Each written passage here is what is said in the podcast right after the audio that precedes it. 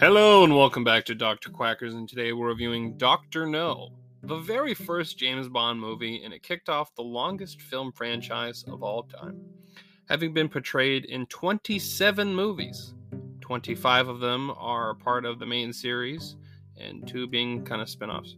Now, I love these movies. I've been watching them since I was a little duckling with my grandma duck. She loved the movies, and she's the one who got me into these. I used to borrow her VHS tapes of them, and I watched them all. Sean Connery is also my favorite Bond. I watched him the most, and he was the first Bond I watched. I also think he captures the suave and the charm of the character. These movies are based upon the books by Ian Fleming, who got his books inspired by his cousin, Christopher, Sir Christopher Lee. Now, if that doesn't make you think that's fucking cool, then we can't be friends. How, how's it not? That's a cool ass fucking fact. I didn't know that for a long time. That Sir Ian Fleming was inspired by Sir Christopher Lee's stories of when he was fucking working with British intelligence. That's insane. But that also kind of makes me think: Was Christopher Lee slinging dick like James Bond does, or was that Sir Ian Fleming adding that? I want to know. I, I want to know. uh, I don't know. Just the idea of that, just Christopher Lee walk around being like, "All right, now we're going to fuck." Just seems kind of funny to me. anyway, this movie shaped the whole spy genre after its release, and I still think the movie holds up pretty well for a movie that came out in 1962. It has what you have come to expect uh, with a lot of these movies guns, explosions, action, evil geniuses, and pretty ladies. Uh, those stereotypes came from these movies, but I think it does them better than any of the others that try to copy the same formula. There is a reason that this franchise is still going to this day, even with its lowest lows, and the movies almost always make a comeback. Um, maybe not after this last one, but we shall see. um, now, I don't really care about the Bond girl trope. I know it's probably a controversial opinion. This Bond girl, Honey Ryder, uh, being portrayed by Ursula Andress. Uh, some of the some of the girls are definitely better than others. This movie's Bond girl is okay.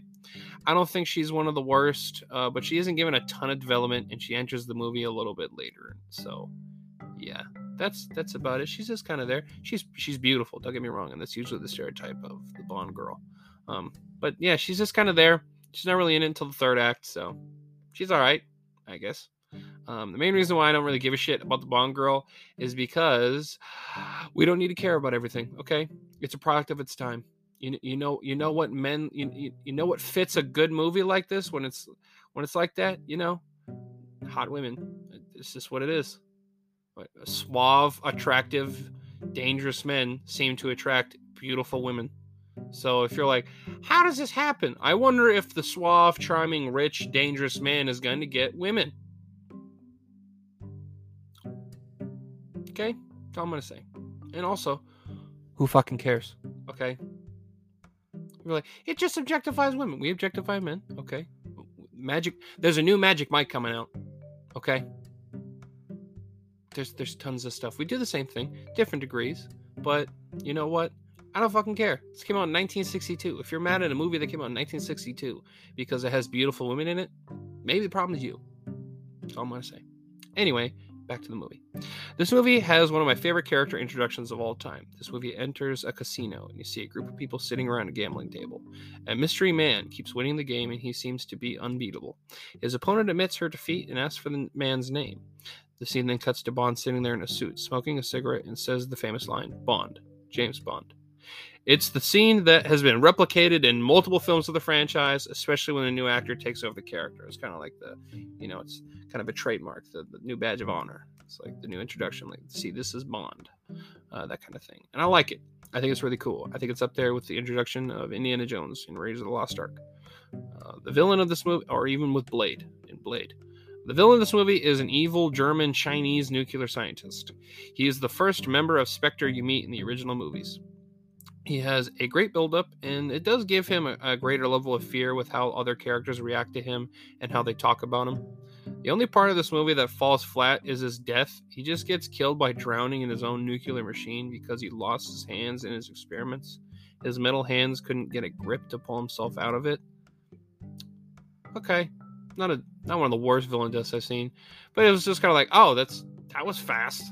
Um, that didn't take very much. so, yeah, him and Bond get into a fight. Bond basically kicks him down, and then Bond climbs out, and then Doctor No couldn't pull himself out, so he dies and drowns in like this nuclear water thing. So, nuclear fusion thing. So, yeah, that that's about it. He's not a bad villain though. I don't think he's a bad villain. It's just the ending kind of falls flat for him. I really love the theme of James Bond. It's one of the most iconic film songs of all time. I don't care for some of the other music in this movie. It just feels a little bit different from the other movies, which isn't that surprising because it was the first Bond film. You know, they're still getting the kinks out. Um, I don't mind like you know the Caribbean type music because he's in that kind of area. So it's just I don't know. Some of it just doesn't really fit as much. It'll it'll be a little too overpowering. I think is the best way to describe it. Sometimes the music's just too loud. I think it should be just just adjusted ever so slightly to like you know so it doesn't feel like I'm getting fucking bombarded with music, um, especially since that's not exactly what the scene is going for.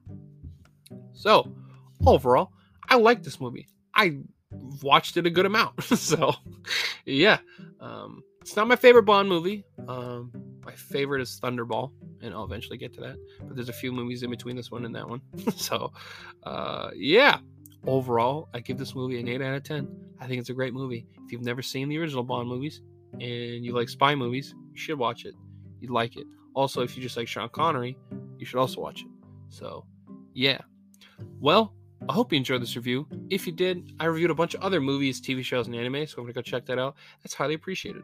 Also, drop a follow whenever I streaming through. That way, you get a notification when I post a new review. Also, also, I stream on Twitch, dr underscore quackers66. So if you want to get to know me more, you want to, you know, tell me you agree or disagree with the opinion of mine, you want to recommend me something to watch, or whatever the fuck you want to talk about, that's where you can do it. So thank you, and I hope you have a fantastic day, my friend.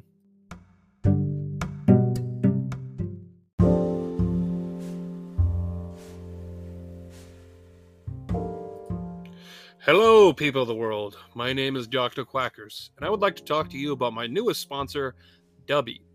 They are an energy drink company that has great flavors, awesome shaker bottles, clothing, stickers, and other great products.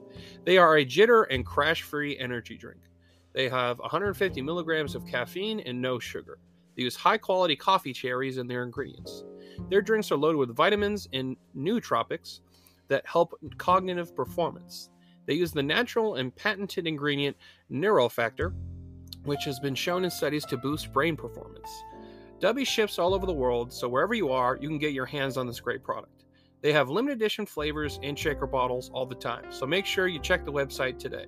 Remember to use the code Dr. Quackers, one word, capital D, at the checkout for 10% off your whole order. It helps grow the podcast and stream. The more you help me, the better offers I can help get for you. So thank you, and please check out the sponsor.